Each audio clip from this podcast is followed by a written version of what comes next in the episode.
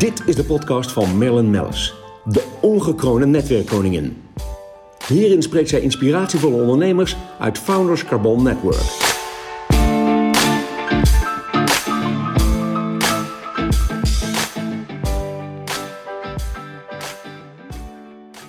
Vandaag bij ons te gast Hans Biesheuvel.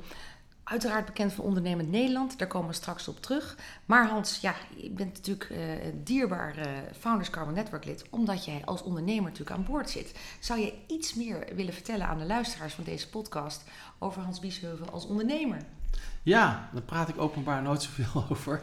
Want ik me voorgenomen altijd in beeld te komen hè, namens ONL voor ondernemers. Ja. Maar goed, ik ben zelf ik ben geboren en getogen als ondernemer. Uh, ik kom uit een echte ondernemersfamilie. Mijn vader noemde zichzelf volgens een middenstander. Hè, dat was Mooi. toen nog een woord uh, wat heel, uh, ja, waar hij heel trots op was. ja, vanaf mijn twaalfde moest ik meedoen in het bedrijf bij mijn vader en mijn grootvader. En Bouw... wat was het voor bedrijf? Nou, het was een technische groothandel. we verkochten kogellagers, feestnaren, kettingen. Uh, nou, boutjes en moertjes, uh, werkplaatsmachines, werk aan de winkel. En dat vond ik altijd fantastisch. Ik vond het heerlijk om uh, na school naar het bedrijf te gaan en klanten te gaan helpen en in het magazijn rond te lopen. Maar ja, ik was te eigenwijs om bij mijn vader en mijn grootvader in het bedrijf te gaan. Dus ik ben gewoon voor mezelf begonnen. Na de middelbare school, de avond gaan studeren bedrijfseconomie. En eigenlijk al 35 jaar actief in de technische groothandel. Nu niet meer actief in de management, maar nog wel aandeelhouder ja, in de want, diverse want precies, bedrijven. dat begreep ik. Je hebt uh, diverse deelnemingen. Ja. Kan je daar nog iets meer over vertellen? Ja, het zijn allemaal bedrijven zeg maar, op, op, op het snijvlak van handel en techniek. Dus het zijn allemaal commerciële bedrijven, maar techniek is zeg maar de basis. Uh, altijd heel internationaal gewerkt in Amerika, Canada, uh, China, Oost-Europa. Toeleveranciers vaak van de industrie. Uh, en vaak samenwerken met grote, grote fabrikanten. Uh, dus ik ben echt een man van nou, handel hè, ja. en commercie. Ja, zoals men vroeger zei, koopman. Hè? Dus ja, nou, mijn grootvader heeft ooit 45 jaar koopmanschap gevierd. Ja, nou, ja, mooi. Uh, zo voel ik me ook een beetje en daar ben ik nog steeds uh, heel gelukkig mee. Goed zo. En, um, want je hebt natuurlijk ook commissariaten. Zijn die dan, liggen die een beetje in richting in dezelfde branche, omdat je daar heel veel know-how in hebt? Deels, maar ook uh, in de financiële sector. Ik, kijk, financiering is voor ondernemers, voor bedrijven natuurlijk ja, de olie. is eigenlijk de olie in de radar van de economie. Ja. Dus ik vind financiering een heel erg belangrijk onderwerp. Dus ik ben toezichthouder bijvoorbeeld bij MPEX. Een van de ja, mooie nieuwe bedrijven in Nederland. Hè, waar je als MKB-ondernemer ook groeikapitaal kan ophalen. MPEX is eigenlijk een beurs voor MKB-bedrijven. Ja, eigenlijk bij veel MKB'ers, want die hebben wij natuurlijk aan boord, niet echt bekend. Nee, maar het is wel sterk groeiend, MPEX. Uh, als je bijvoorbeeld 1, 2, 3 miljoen zoekt, nou is MPEX fantastisch. Ja. Maar bijvoorbeeld, ik ben ook betrokken bij Credits, uh, microfinanciering in Nederland. Dus juist voor startende ondernemers heel interessant. Ik ben commissaris met TIN Capital. TIN staat voor de Informal Investors Network. Zo'n 200 informals in Nederland hebben zich daar ja, eigenlijk samengebundeld.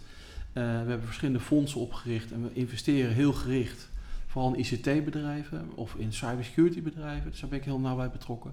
Wat ook heel hot is op dit moment. Ja, wat heel hot is. Maar ik ben bijvoorbeeld ook ja, betrokken bij een theater in Den Haag. En, ja, het Zuiderstrandtheater. Uh, Zuiderstrandtheater. Dat gaat een andere naam krijgen, heb ik begrepen. Nou, het Zuiderstrandtheater krijgt geen andere naam. Maar uh, het Zuiderstrandtheater is een tijdelijk theater. Ja. In Den Haag wordt het grootste cultuurcentrum van Nederland gebouwd. Gaat Amare heten.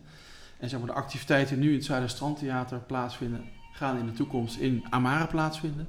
Het hart van Den Haag, naast het stadhuis. Ja, maar goed, daar ben je ook voorzitter van. Voorzitter ja, van het bestuur, ja. uh, waar de, zeg maar, al die activiteiten onder vallen. Dat is een toezichthoudende functie, maar wel een hele mooie functie, omdat ik daar ook ja, een beetje representatief uh, werk doe richting de ondernemers, bedrijfsleven. Precies, dan, uh, dus eigenlijk een mooie ontmoetingsplek. Ja, ja heel fantastische ontmoetingsplek en ik ben er trots op, ook als Hagenaar dat het grootste cultuurcentrum van Nederland. Zo Den Haag. Fantastische ja. pareltjes als het Nederlands Danstheater, het Residentieorkest, Koninklijk Conservatorium, allemaal achter die ene voordeur komt. Ja. Het wordt echt een uniek, uniek, uniek concept. Wanneer, wanneer staat het eigenlijk nu, want we zitten natuurlijk nu nog even in, in de COVID-19, in de coronatijdperk zoals we dat noemen. Wanneer staat de planning eigenlijk hiervan? Uh, nou ja, volgend jaar in de zomer open, gaan toch? we als het goed is verhuizen. Ja. Dus dan het Zuiderstrandtheater, dat uh, wordt afgebroken. Dat was een tijdelijk theater, daar komen woningen. En in, uh, ja, in september, als, zoals het nu eruit ziet, september 21 starten we het seizoen in Amar. Ja. Uh, dus dat, daar kijken we wel heel erg naar. Spannend. Nou, ja. wie weet tegen die tijd, hè? Ja. eh, gaat ook alles weer helemaal open. Ehm, dan als laatste ben je natuurlijk ook nog eh, voorzitter van Ondernemend Nederland. Ik, wij begrijpen überhaupt niet, Hans, hoe je dit allemaal uh, bolwerkt. Um, op dit moment ligt natuurlijk de focus enorm om de andere ondernemers te helpen. We hebben natuurlijk de NOW-regelingen gehad, waarbij jij op de bres sprong.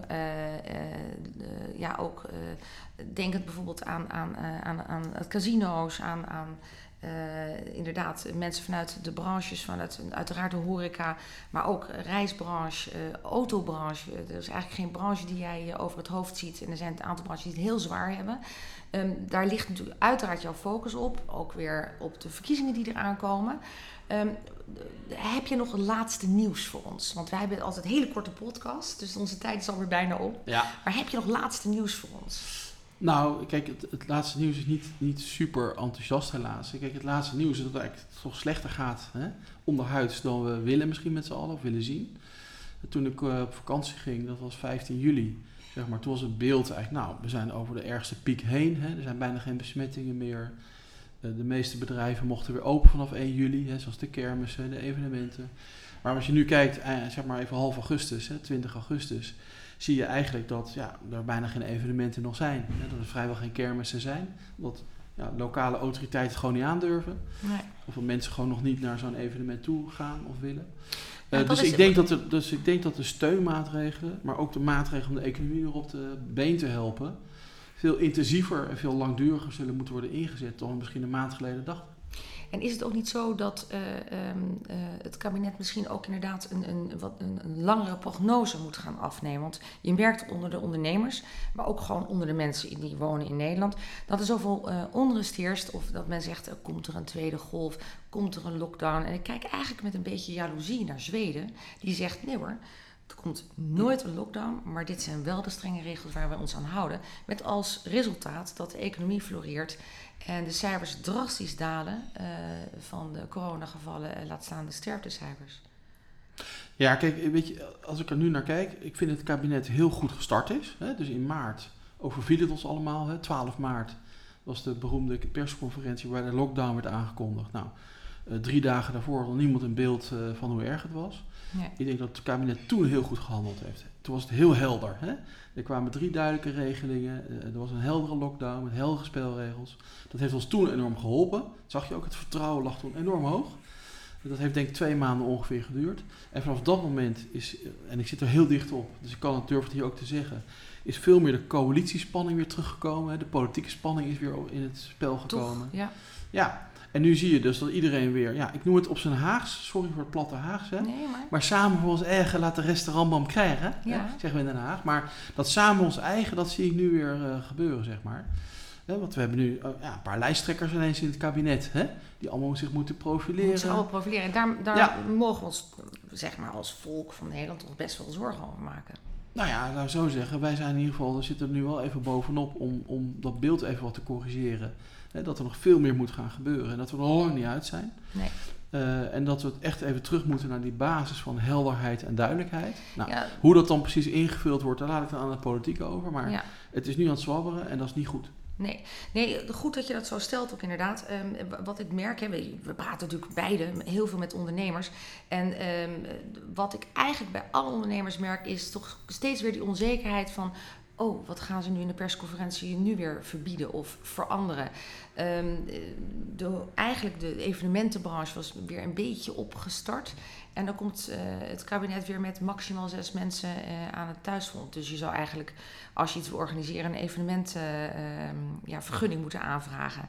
Um, het wordt allemaal zo moeilijk gemaakt. En dan horen we weer vanuit de healthcare dat het ook niet echt gestoeld is op, op, op feiten. Dus, dus wat ik wil zeggen eigenlijk is, die onrust, hoe zouden we dat kunnen, weg kunnen halen? Door toch... toch duidelijke richtlijnen uh, te stellen. Het is natuurlijk ook in bepaalde, begrepen bepaalde bevolkingsgroepen, bepaalde wijken. Uh, uh, ja, is natuurlijk één keer meer, zijn meer COVID-gevallen dan, dan op het platteland. Ja. Um, ja, kijk dan stiekem naar Zweden, maar kijk ook bijvoorbeeld naar Frankrijk. Ja, ik, ik, ik, volgens mij is er maar één oplossing. Dat is terug naar de, hoe het begonnen is. Namelijk gewoon heel helder, heel duidelijk, Ja. heel consequent, het heel goed uitleggen. Dat is volgens mij de enige manier om er, om er doorheen te komen. Ja. Eh, kijk, ik weet niks van eh, virussen af en daar kan ik ook helemaal geen oordeel over velen hoe dat allemaal werkt. Nee. Ik heb geen idee van, maar ik weet wel. Mooie stukken over te lezen. inderdaad, ja. Maar ik, ik En kan daar mooie voorbeelden vanuit de andere landen en vanuit andere continenten. Ja, maar goed, dan zegt Rutte, ja, maar omstandigheden zijn overal ook anders. Daar ben ik het ook wel mee eens. Dus Ja. ik zeg, laat, dat laat ik aan die kant eh, zeg van het spectrum over.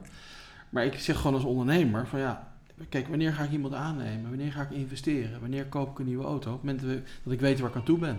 Alles ligt stil, alles ligt En nu weet ik stil. niet waar ik aan toe ben en dan Nee. doe ik even niks. En dat is natuurlijk dodelijk voor een economie. Ja. Dus ik zou zeggen, terug naar de basis. Helder, duidelijk, goed onderbouwd, consequent. Dat is Nou, het enige wat helpt. Eh, de focus ligt bij jou duidelijk daarop. Ja. Maar ik wil jou nu al bedanken voor al het werk dat je hebt gedaan. Ook voor de ondernemers vanuit Founders Carbon Network. Want daarvoor hebben we deze podcast opgenomen. Eh, bij vragen weet ik, kunnen ze bij jou terecht. Eh, wij gaan straks nog eventjes een sessie in met wat, Ja. met wat leden. Om op het een en ander te bespreken. Ehm, ik wil je daarvoor persoonlijk nou eens een keer echt bedanken. Want we zijn heel gelukkig met Ondernemend Nederland. En waar jullie voor staan en hoe jullie inzetten voor alle ondernemers. Dus Mooi. daarbij eh, wil ik besluiten. Dankjewel Hans Biesheuvel. En eh, tot spoedig. Tot spoedig. Blijf ons volgen via Spotify en Soundcloud onder Merlin Mellis.